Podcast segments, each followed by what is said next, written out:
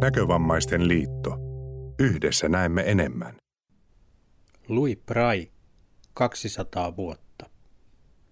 Neljäs ensimmäistä 2009 tuli kuluneeksi 200 vuotta pistekirjoitusjärjestelmän keksijän Louis Prain syntymästä. Tässä neliosaisessa ohjelmasarjassa Näkövammaismuseon museoamanuenssi Kari Huuskonen keskustelee vieraidensa kanssa ranskalaisen sokean koulupojan Louis Prain 1820-luvulla kehittelemästä pistekirjoitusjärjestelmästä ja sen merkityksestä näkövammaisille. Ohjelmasarjan kolmannen osan vieraana on Näkövammaisten keskusliiton tiedonsaantijohtaja Teuvo Heikkonen. Ohjelmassa keskustellaan pistekirjoituksen asemasta ja sen tulevaisuuden haasteista tietoyhteiskunnassa. Tallenne on vuodelta 2008. Näkövammaisten tiedonsaannin historiassa on kolme murrosvaihetta, jossa pistekirjoituksen asema on ollut uhattuna tiedonsaannin välineenä. Tuo ensimmäinen vaihe liittyy 1800-luvun loppupuolella sokean opetuksen piirissä käytyyn keskusteluun siitä, mikä olemassa olevista kirjoitusjärjestelmistä oli sokeille sopivin. Toisen kerran pistekirjoituksen asemasta keskusteltiin 1950-luvun lopulla, jolloin äänitystekniikka mahdollisti äänikirjojen tuotannon. Viimeisin keskustelu käynnistyi joskus 1990-luvulla, jolloin erilaiset tietotekniset välineet tulivat joka kodin käyttöesineiksi. Miten luonnehtisit näitä kolmea erilaista murrosvaihetta ja pistekirjoituksen uhattua asemaa näissä murroskohdissa? No tuo ensimmäinen murros siellä 1800-luvun loppuvaiheessa oli varmasti pistekirjoituksen äh, laajan käyttöönoton kannalta hyvin tietysti tärkeä, että sen asema ja soveltuvuus näkövammaisten kirjoitusjärjestelmänä hyväksyttiin.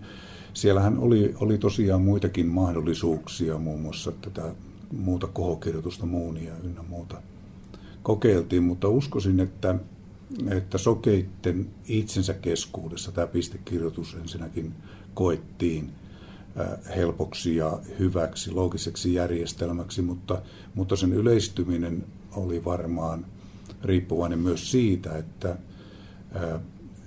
pistekirjoitusta on kuitenkin suhteellisen helppo tuottaa ihan itse käsipelillä tai sitten ihan kirjapainoteknisin menetelmin paljon helpommin kuin muita kohokirjoituksia. Ja se varmasti ajoi sen asian pistekirjoituksen ää, voittokulun kannalta myönteiseen tulokseen silloin aikoinaan. Ja, ja nythän se sitten käytännössä on todettu, että vaikka näitä muitakin järjestelmiä tänäkin päivänä on vielä rinnan tarjolla, niin pistekirjoitus on osoittanut valtavan joustavuutensa ja sopeutuvaisuutensa erilaisiin haasteisiin, erilaisiin ympäristöihin, tekniikoihin. Se oli varmasti semmoinen perusasia ja taistelu silloin. Tuon osalta sitten toinen murrosvaihe 50-luvulla saatiin äänitetekniikka sille tasolle, että niistä pystyttiin jo sitten saamaan sovelluksia hyötyä myös näkövammaisille. En tiedä, onko, oliko oikeasti kysymys siitä, että oliko pistekirjoitus uhattuna tuolloin. Jos ajatellaan ää, näkövammaisten tiedonsaantitarpeita, meillä on kuitenkin ehkä valtaosa porukasta aina ollut heikkonäköisiä enemmänkin kuin täysin sokeita ja pistekirjoituksen opettaminen kaikille näkövammaisille on ollut aika lailla sellainen ähm, totaalinen ratkaisu. Näin voisi ajatella, että siellä on moni heikkonäköinen, joka olisi voinut nykyvälineillä hyötyä tavallisesta kirjoituksesta, isokirjoituksesta paljon enemmän, niin hekin joutuvat ottamaan tämän pistekirjoituksen käyttöön. Se oli siitä huolimatta, vaikka, vaikka tässä tämmöistä ristiriitaa saattoi olla, niin erinomainen se peruslähtökohta, että oli joku kirjoitettu kieli, jota pystyttiin lukemaan ja jota pystyttiin tuottamaan. Nyt sitten äänitteet laajensivat mielestäni sitä ää, käyttäjäkuntaa ihan merkittävästi ja, ja ehkä olivat vähän toisenlaisessa roolissa kuitenkin kuin, kuin pistekirjoitus. Pistekirjoitus on aina ollut semmoinen hyötyväline opiskeluun, työhön, tämmöiseen aktiiviseen toimintaan liittyen. Sitten taas kirjallisuuden nauttiminen niin käy, käy varmasti ihan hyvin muillakin välineillä. Ja, ja koen, että tässä niin kuin semmoinen laajennus sekä käyttäjäkunnan että, että myös saatavuuden suhteen sitten tapahtui äänitteiden myötä ja piste, osa pistekirjoituksen käyttäjistä toki saattoi mieluummin ottaa äänitteet käyttöön. Näkisin kuitenkin, että, että se oli looginen kehitys, informaation määrä lisääntyi samalla valtavasti, kun saatiin valmiiksi luettuja äänikirjoja käyttöön. Tämä kolmas vaihe on sitten ollutkin aika lailla – aika lailla järisyttävä, ää, ei ehkä niinkään sen itse menetelmän takia, vaan sen takia, että tekniikka on aukaissut ihmisille ihan toisella tavalla nämä tiedon lähteet kuin aikaisemmin. Nyt jos ajatellaan pistekirjoitus, pistekirjoitusta paperille painettuna tai kirjoitettuna tai sitten nau, ääninauhoja, joilla joku ihminen on lukenut tekstejä, niin on huomattavaa, että varsinkin valmiiden teosten osalta niin on kysymys on siitä, että aina on tarvittu joku toinen ihminen, näkevä ihminen, tulkitsemaan sen ää, muulle kuin näköaistille sopivaan muotoon tämän aineiston. Ja nyt sitten tekniikka tässä kolmannessa murroksessa mahdollistikin tämmöisen ohjelmien ja koneiden hyödyntämisen tähän rutiiniin. Ja toisaalta kuitenkin se vastaanotto tapahtuu sitten joko kuuloaistin, ehkä sen heikentyneen näköaistin avulla ja myös sitten pistekirjoituksena tuntoaistin avulla. Ja tämä on minusta semmoinen uusi ulottuvuus tähän pistekirjoitukseen – Eli pistekirjoitus ei minusta oikeasti ole niinkään ollut uhattuna tässä kolmannessa vaiheessa. Se on saanut vain siivet alleen nimenomaan aktiiviporukan osalta. Aivan. Näkövammaisten tiedonsaannin mahdollisuudet olivat vielä tuossa 1900-luvun alkupuolella aivan toisella tasolla kuin nykyyhteiskunnassa. Tuolloin keskusteltiin erityisesti siitä, että kuinka näkövammaiset voisivat saada sanoma- ja aikakauslehtiä pistekirjoituksella. Nuo keskustelut eivät kuitenkaan johtaneet toivotunlaiseen tulokseen. Miten tänä päivänä on asianlaita? Vieläkö näkövammaisten piirissä keskustellaan sanoma- ja aikakauslehtien saatavuudesta pistekirjoituksella? Kyllähän sitä aina, aina silloin tällöin se nousee ainakin pohdittavaksi, voitaisiinko tehdä ja, ja olisiko lukijoita, olisiko se mielenkiintoista aineistoa tehdä pistekirjoitukselle. Ja tietyltä kantilta katsoen, niin edelleen, miksi ei erityisesti aikakauslehdet, mutta myös sanomalehdet voisi olla semmoista mukavaa materiaalia pistekirjoitusmuodossa. Tässä on kuitenkin ihan teknisiä ja taloudellisia syitä, miksi joku sanomalehti ei kovin hyvin sovellu paperille painettuna pistekirjoituksena tuotettavaksi ja jaeltavaksi. Ensinnäkin ää, aikatekijä, aikakriittisyys sanomalehdessä tarkoittaa sitä, että lehti pitää olla – sinä päivänä luettavissa, jolloin se ilmestyy. Kukaan ei ole kiinnostunut vanhoista sanomalehdistä. Sen tuottaminen pienimuotoisesti nykyisellä tekniikalla voisi olla mahdollista ja sen kuljettaminenkin varmasti jollain tavalla saataisiin järjestymään, mutta kustannukset olisivat todella korkeat ja ei välttämättä kauhean järkevä toimintamalli. Sen takia näiden tuotteiden osalta on etsittävä uudenaikaisia ää, tekniikoita ja mahdollisuuksia. Ei enää paineta sitä aikakriittistä aineistoa paperille, vaan katsotaan sitten tätä mieluummin tätä nykytekniikkaa. Niin, tietokoneesta on tullut nykyihmiselle, monille ihmisille itse asiassa ensisijainen tiedonsaannin väline. Erilaisten apuvälineiden ansiosta tietokone on tietysti mahdollista myös näkövammaisille ja ajattelinkin, että voitaisiin puhua tästä seuraavaksi. Millaisia apuvälineitä näkövammaisilla on käytettävissä esimerkiksi surfatessaan internetissä? Meillä on nyt 80-luvun loppupuolelta asti ollut näkövammaisten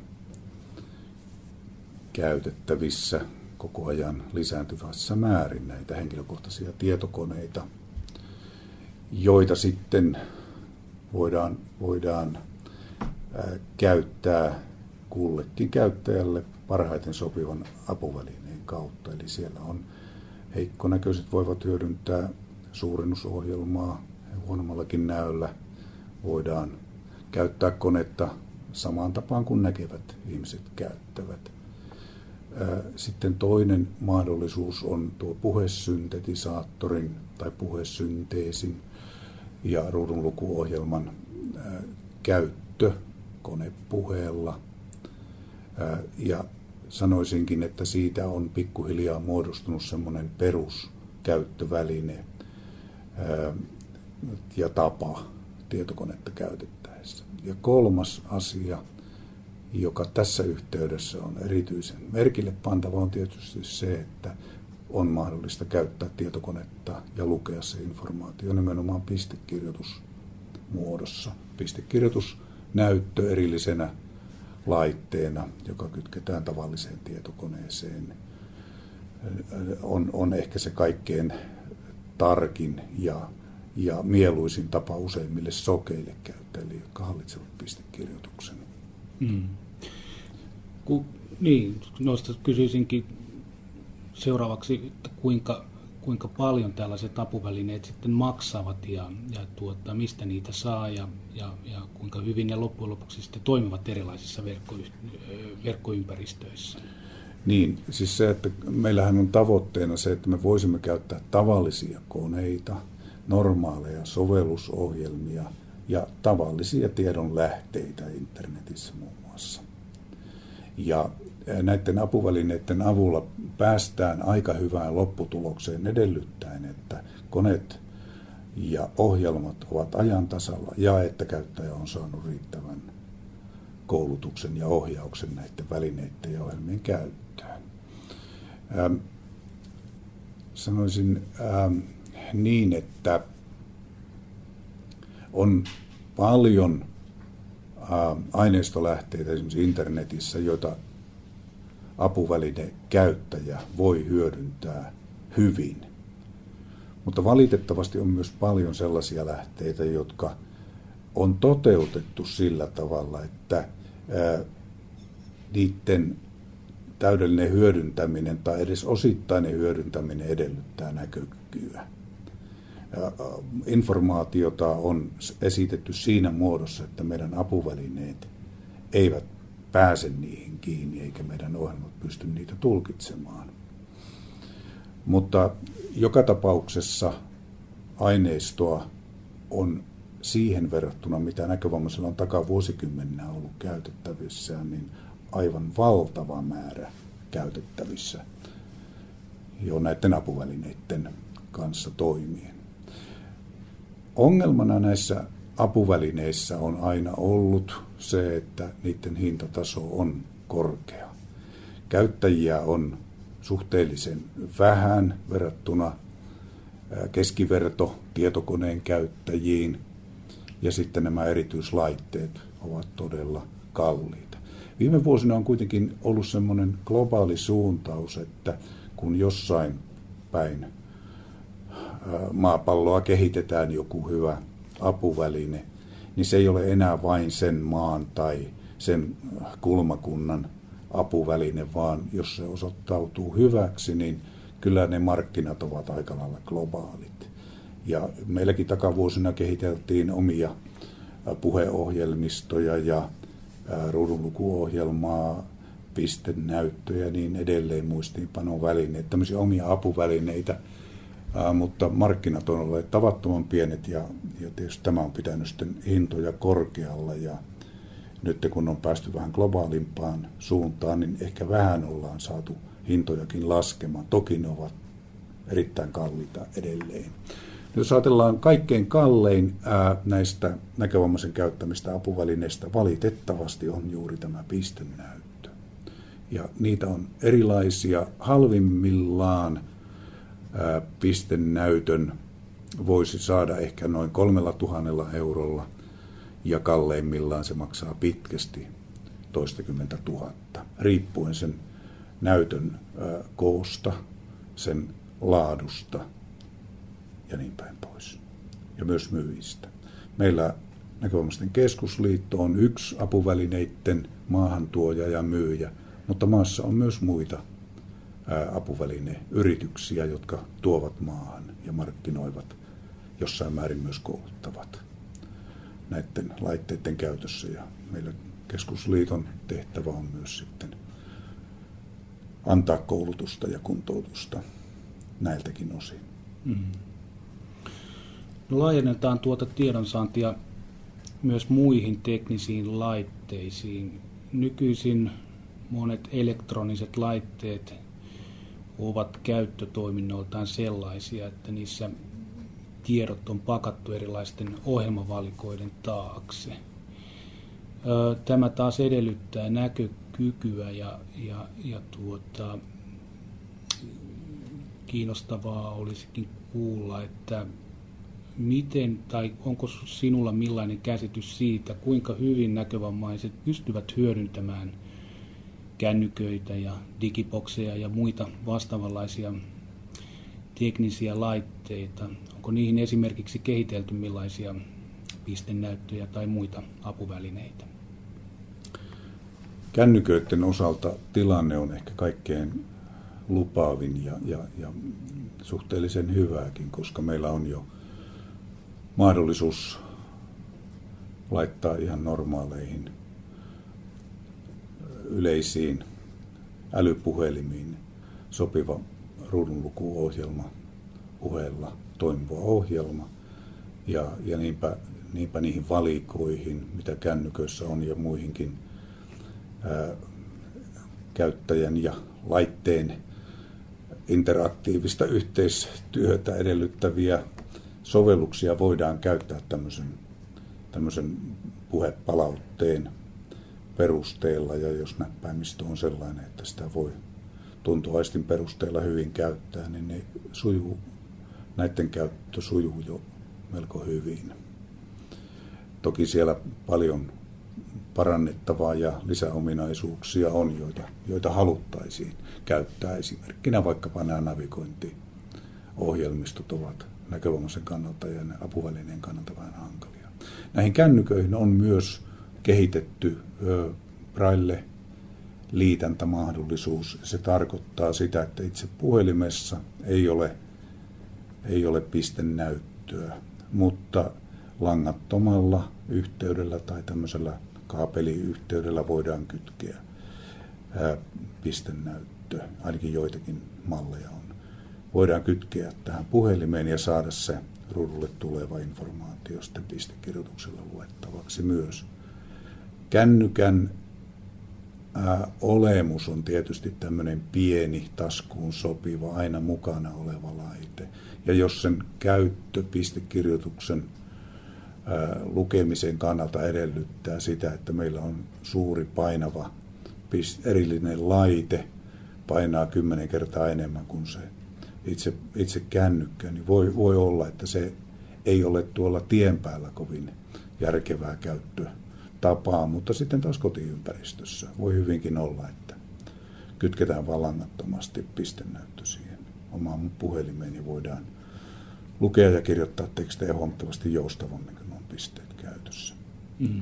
Sitten näistä muista laitteista, nyt digiboksit on, on yleistynyt ja tullut joka kodin välineiksi tämän digitalisoinnin myötä ja ää, jotain hyviä palveluja meille on näistä digiboksien kautta jo saatavissa, mutta itse nämä päätelaitteet on aika hankalia. On pyritty siihen, että näihin voitaisiin myös integroida puhepalautetta tai miksei liitäntää pistekirjoitukselle myös. Mutta kyllä nämä kaupalliset laitteet, vaikka ne on itse asiassa sinne erilaisiin kuoriin pakattuja tietokoneita, joissa sinänsä olisi kapasiteettia, mahdollisuuksia tämmöisten puhepalautejärjestelmien käyttöönotolle ja kehittämiselle, niin ei niitä vaan ole toistaiseksi tullut. Ja sen takia näkövammaiset joutuu aika lailla niin sanotusti sokkona tekemään niitä valintoja ja jäävät paitsi hyvin paljosta siitä informaatiosta, mitä näkevät, näkevät television katsojat saavat. Sanotaan nyt vaikka tämä ää, ohjelma Opas, jossa on tiedot sitten kaikkien kanavien tulevista ohjelmistoista ja niin päin pois. Eli tilanne ei ole digiboksien osalta kovinkaan hyvä. Oikeastaan näkövammaiset joutuvat aika lailla summassa tekemään niitä valintoja. Asiaa auttaa tietysti, jos on selkeä kaukosäädin, jossa, jossa näppäimet erottuvat tuntoaistilla hyvin. Samoin tietysti heikkonäköisille siellä on värikontrasteja ja, ja niin päin pois. Mutta silti se tarkan palautteen saaminen, onnistuko valinta, niin on aika harvoissa tilanteissa saatavissa. Toki kun vaihtaa kanavaa, niin saattaa siitä ohjelman, ohjelmasta päätellä, että nyt ollaan oikealla kanavalla. Mutta muuten se on hyvin summittaista. Maailmalla kyllä kehitetään erilaisia menetelmiä ja jopa, jopa laitteistoja, ohjelmistoja, jotka voitaisiin integroida näihin tavallisiin kaupallisiin laitteisiin ja saada enemmän, enemmän sieltä tietoa ulos, mutta ei se toistaiseksi ole kovin valoisa tämä näkymä siltä osin. Sitten yksi asia vielä näiden kahden lisäksi on tietoyhteiskunnassa, kun eletään, niin hirveän paljon näitä automaatteja, joiden kanssa pitäisi pystyä kommunikoimaan. Oli kysymys rahan nostosta, laskun maksusta tai jostain lipun lunastamisesta. Niin kyllä, kyllä me sokeat aika huonossa asemassa siinä ollaan. Ja näihinkin on jo teknisiä ratkaisuja maailmalla, mutta kun ne jonkin verran enemmän maksavat kuin tämmöinen standardi automaatti, niin eipä siihen ole ollut kovin suurta kiinnostusta sen järjestäminen. Neuvotteluja toki käydään, että saataisiin puhuvia automaatteja.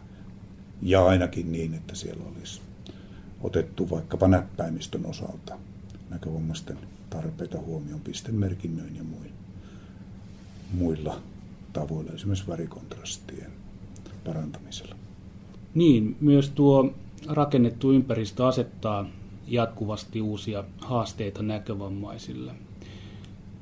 Millaisia uhkakuvia näet tässä nykykehityksessä ja toisaalta mitä myönteistä nykykehitys voi tuoda tullessaan? Niin, kyllähän siellä tuntuu siltä, että, että monessa suhteessa ympäristön rakentaminen on menossa näkövammaisten kannalta hankalaan suuntaan, kun pyritään semmoisiin ratkaisuun, jotka miellyttävät silmää ja ovat ö, aika käteviä, käteviä monille muille ryhmille, mutta ö, hankalia sitten näkövammaisten kannalta. Ö, ihan oikeastaan voisi sanoa, että näkövammaisten huomioiminen ympäristön rakentamisessa on, on pikkusen lapsen kengissä verrattuna vaikkapa liikuntavammaisten vaatimuksiin ja, ja niiden huomiointiin ympäristön rakentamisen suhteen.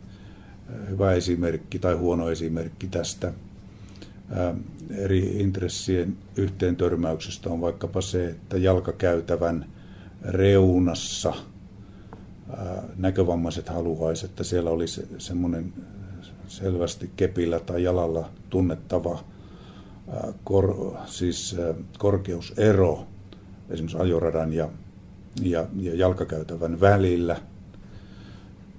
Mutta sitten taas liikuntavammaisten ja vaikkapa lasten rattaita, lasten vaunuja työntävien ihmisten kannalta niin on kauhean kätevä, jos siinä ei sitä kynnystä ole ja varmasti pyöräilijätkin siitä tasaisesta pinnasta tykkäisivät.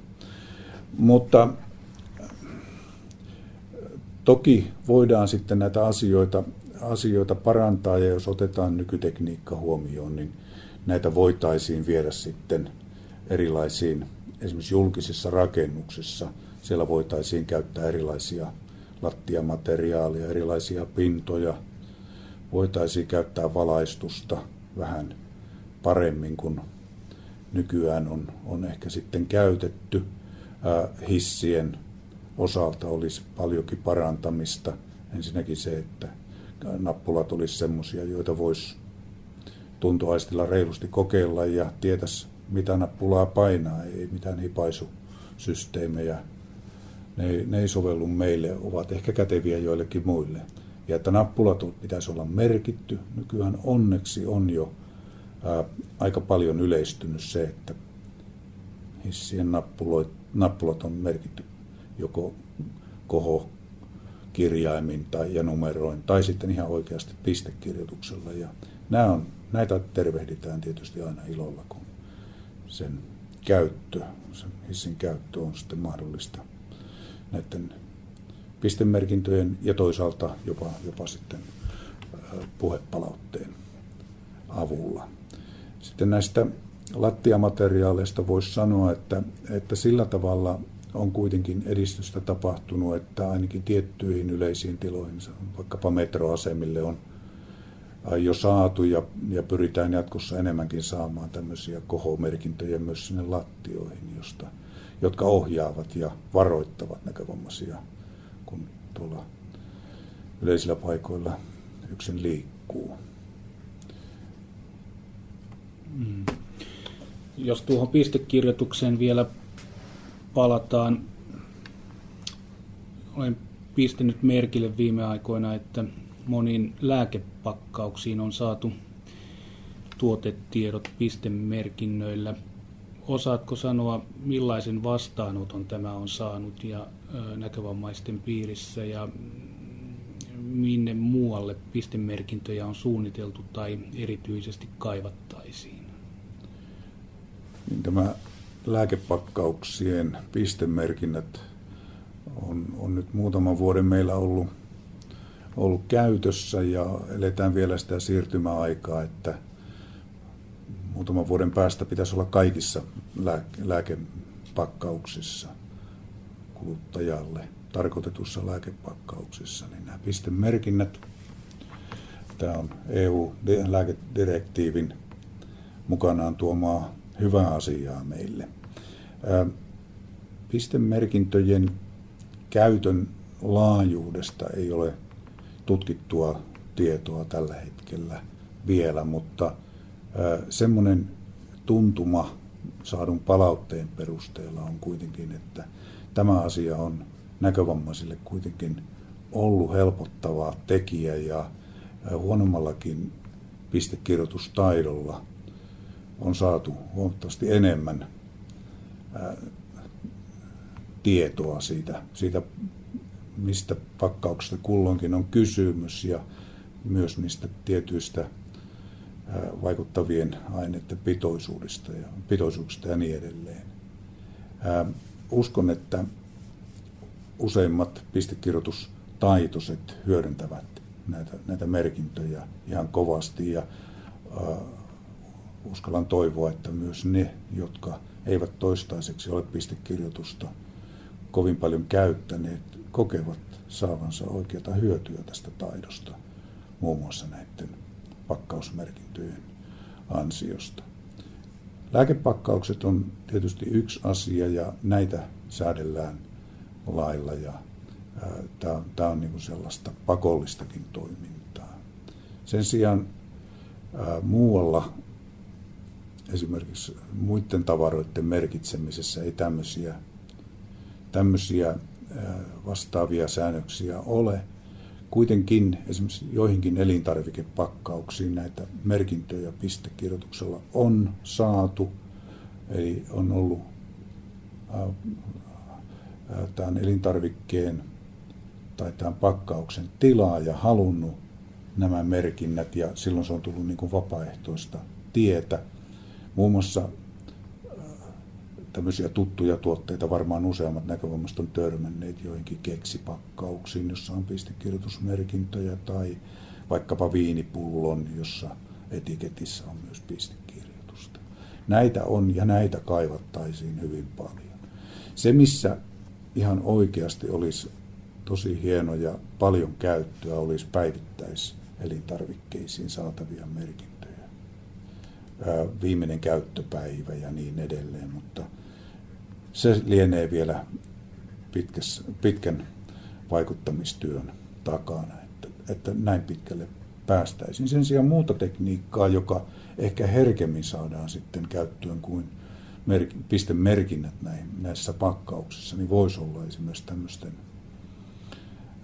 etätunnisteiden käyttö ja informaation sisällyttäminen tiettyihin tarroihin, jotka, jotka ovat siinä eli tarvikepakkauksessa. Niiden lukeminen voisi tapahtua sitten vaikkapa tuommoisen matkapuhelimen avulla, jossa on sopiva ohjelmisto ja, ja puhetuki. Et näitä mahdollisuuksia on erilaisia ja tekniikka oikeastaan on jo olemassa, mutta kuinka me saamme nämä meille tärkeät sovellukset yleistymään ja, ja jonkun ison tahon kiinnostumaan myös tehdä näitä asioita näkövammaisille paremmin käytettäviksi, kun se ei aina välttämättä ole suurta bisnestä. Mm. Kuten tuossa alussa jo keskustelimme siitä, että pistekirjoituksen asemasta on keskusteltu erilaisten teknisten rakennemurrosten yhteydessä. Totesit, että niiden asema ei välttämättä ole ollut uhattuna, vaan, vaan uusi tekniikka on tullut entisen päälle. Miten, miten arvioisit tulevaisuutta? Näetkö minkäänlaisia uhkakuvia tuolla kymmenien vuosien päässä? Periaatteessa mä suhtaudun positiivisesti näihin tulevaisuuden eh, näkymiin.